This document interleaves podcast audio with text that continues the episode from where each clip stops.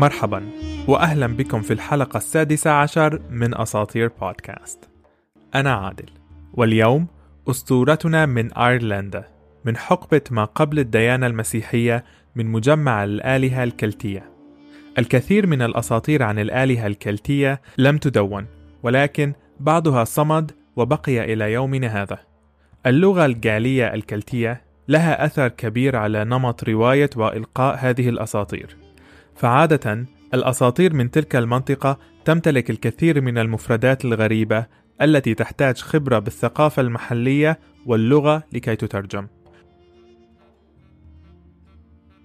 عنوان حلقة اليوم هو أوشن ابن الغزالة والأميرة نيف. تقول الأسطورة أن البطل والمحارب ونصف الإله أوشن ولد لسيدة جميلة تدعى سدبة لكنها كانت مسحورة.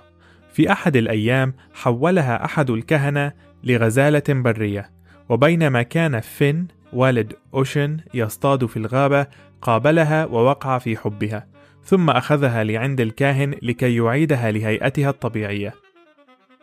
وفعلا أعادها الكاهن بسحره ولكن لفترة وجيزة. كانت هذه الفترة كفيلة بأن تحمل وتلد أوشن الذي في اللغة الكلتية يعني الغزال الصغير. كبر أوشن وأصبح محاربا وصيادا معروفا كأبيه. كانت رحلات صيده متعددة وكثيرة.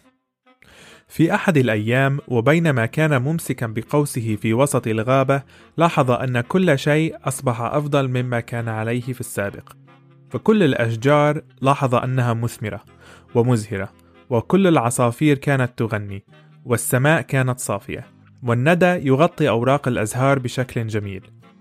في الأفق ومن بين الأشجار ظهر شيء يتجه باتجاههم بسرعة شديدة.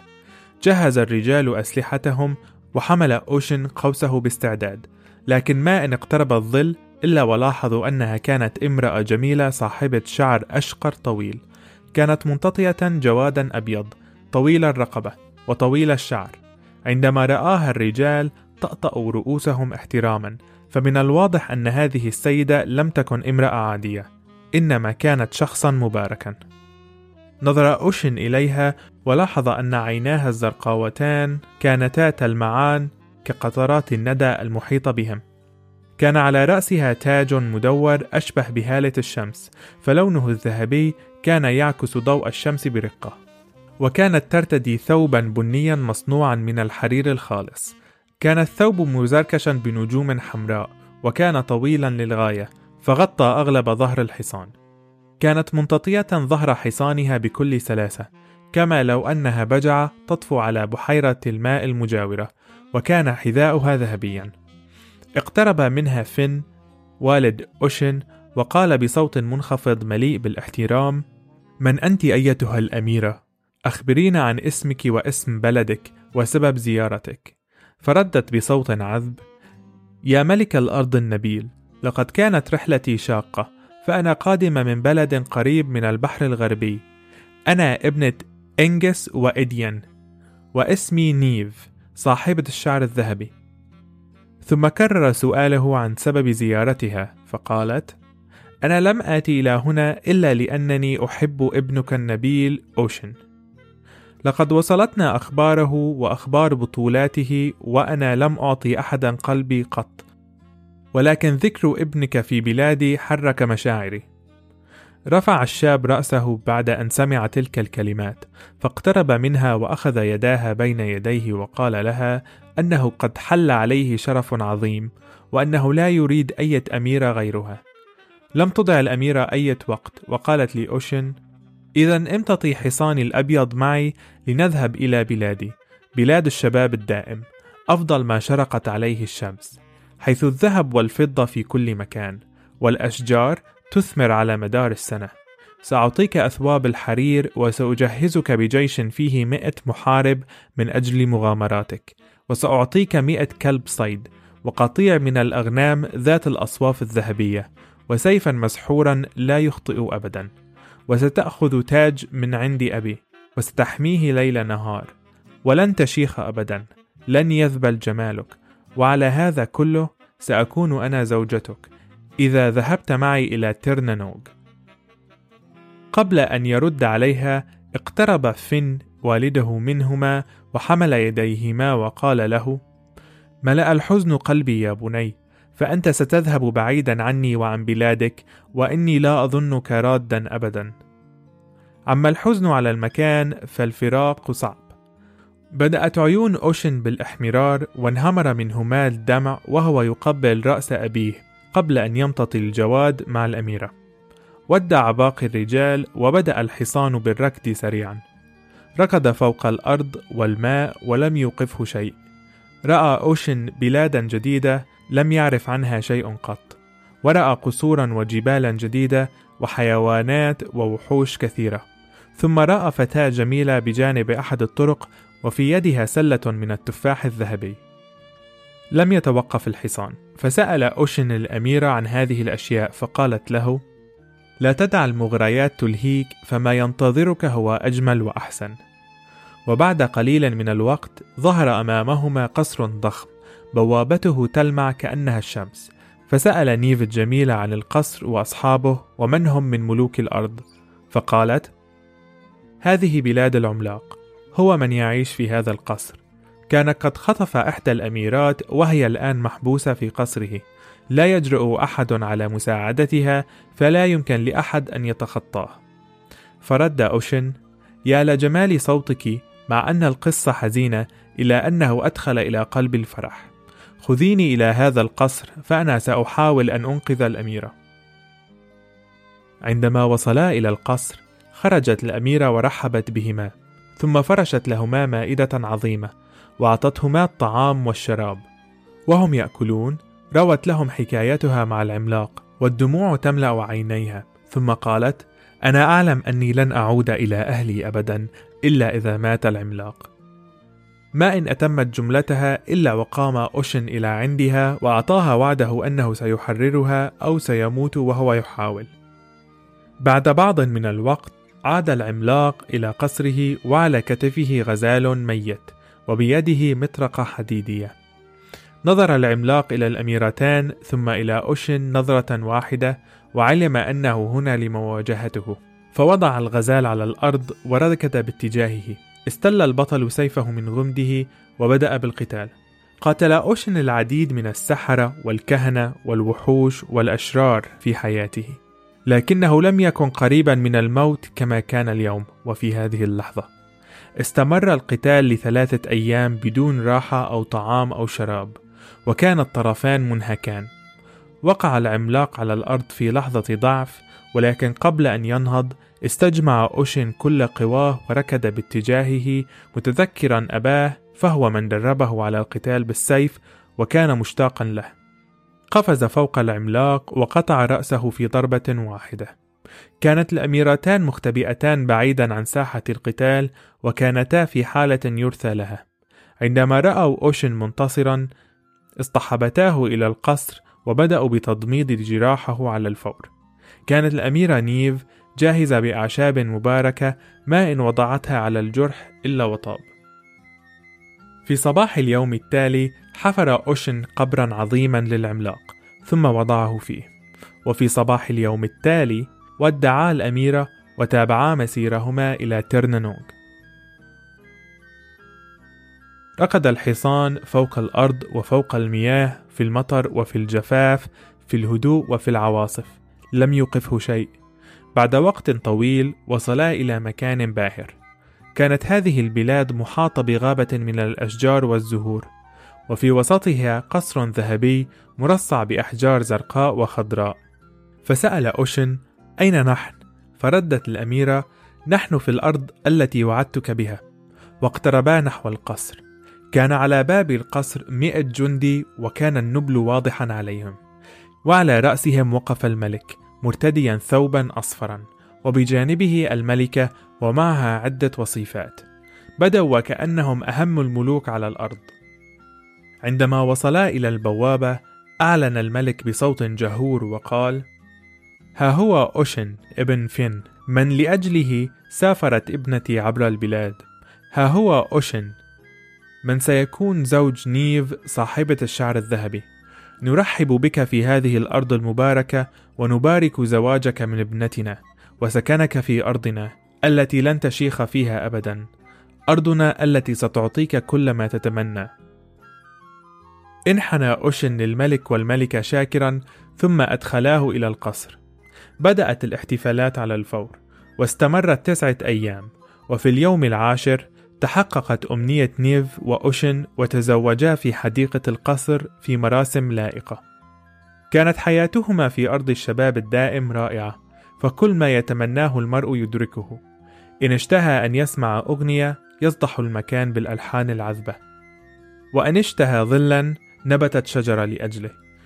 وأن اشتهى ثمرة حصل عليها على الفور. وكأنها جنة. كان أوشن يعيش حياة مليئة بالمغامرات فكان يخرج للصيد ومحاربة الوحوش كل يوم.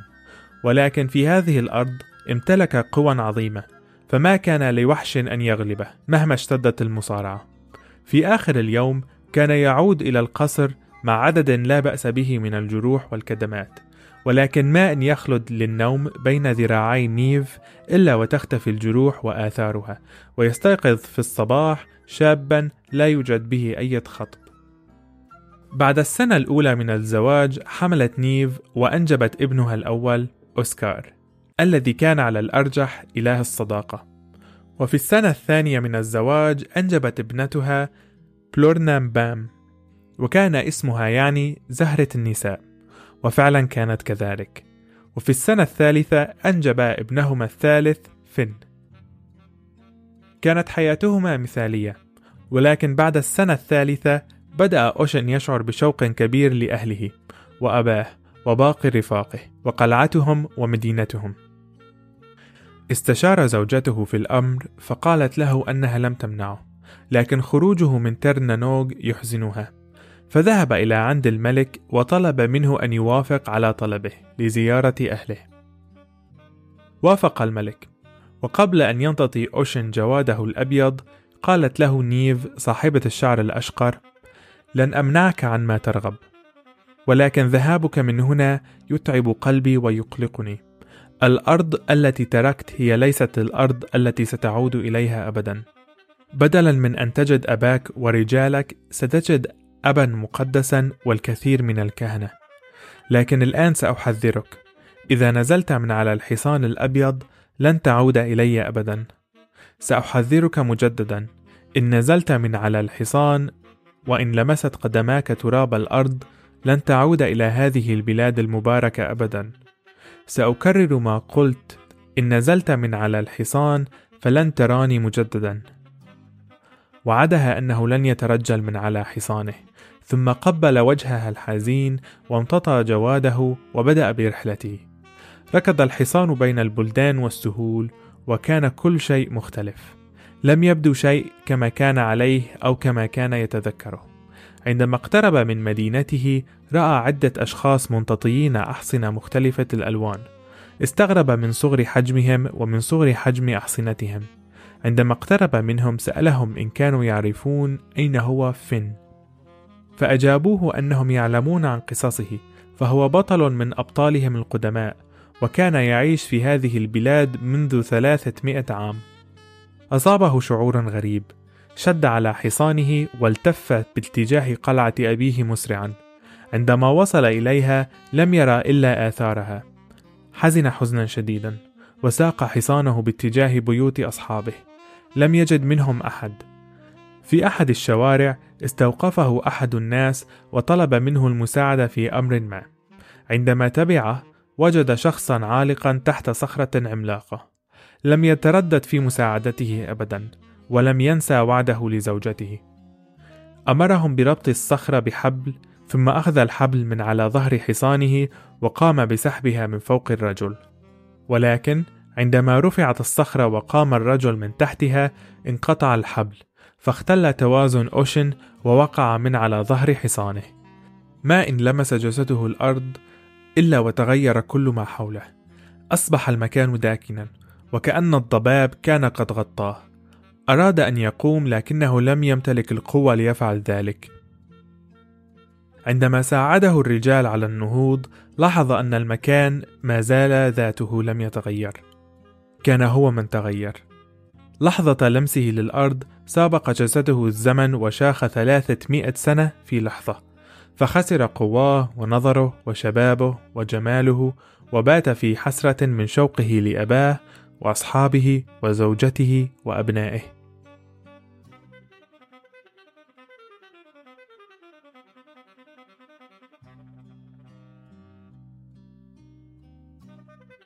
إلى هنا انتهت الأسطورة. هذا النوع من الأساطير الذي لا ينتهي بانتصار أو عودة البطل لأهله هو مميز بالأدب والأساطير الأيرلندية ويدعى إختاري. المميز في الأساطير الأيرلندية أنها نادرا ما تذكر مجمع الآلهة، وإنما استبدلت مصطلحات إله وآلهة بملك وملكة وأمير وأميرة.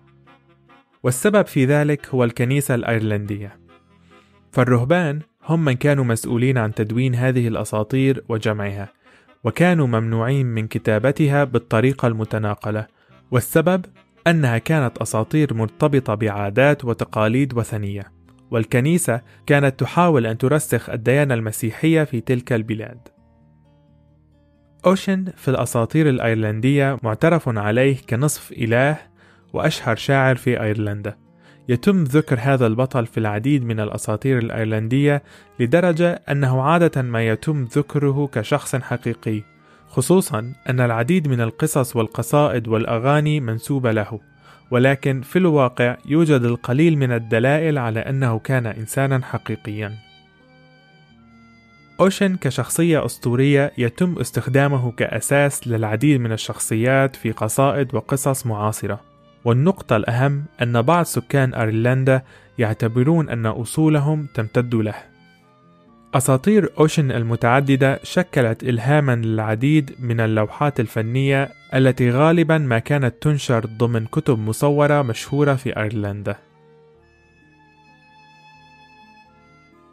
أتمنى أن تكون حلقة اليوم قد نالت إعجابكم. لا تنسوا مشاركة الحلقة مع أصدقائكم المهتمين بالأساطير وتقييمها على المنصة التي تستخدمون. بإمكانكم متابعة البودكاست على جميع مواقع ال social media. أساطير بود A S A T E E R P O D هو اسم البودكاست في كل مكان. غالبا ما أقوم بنشر معلومات إضافية عن حلقات الأسبوع على إنستغرام وتويتر وبنترست. كان معكم عادل في أساطير بودكاست.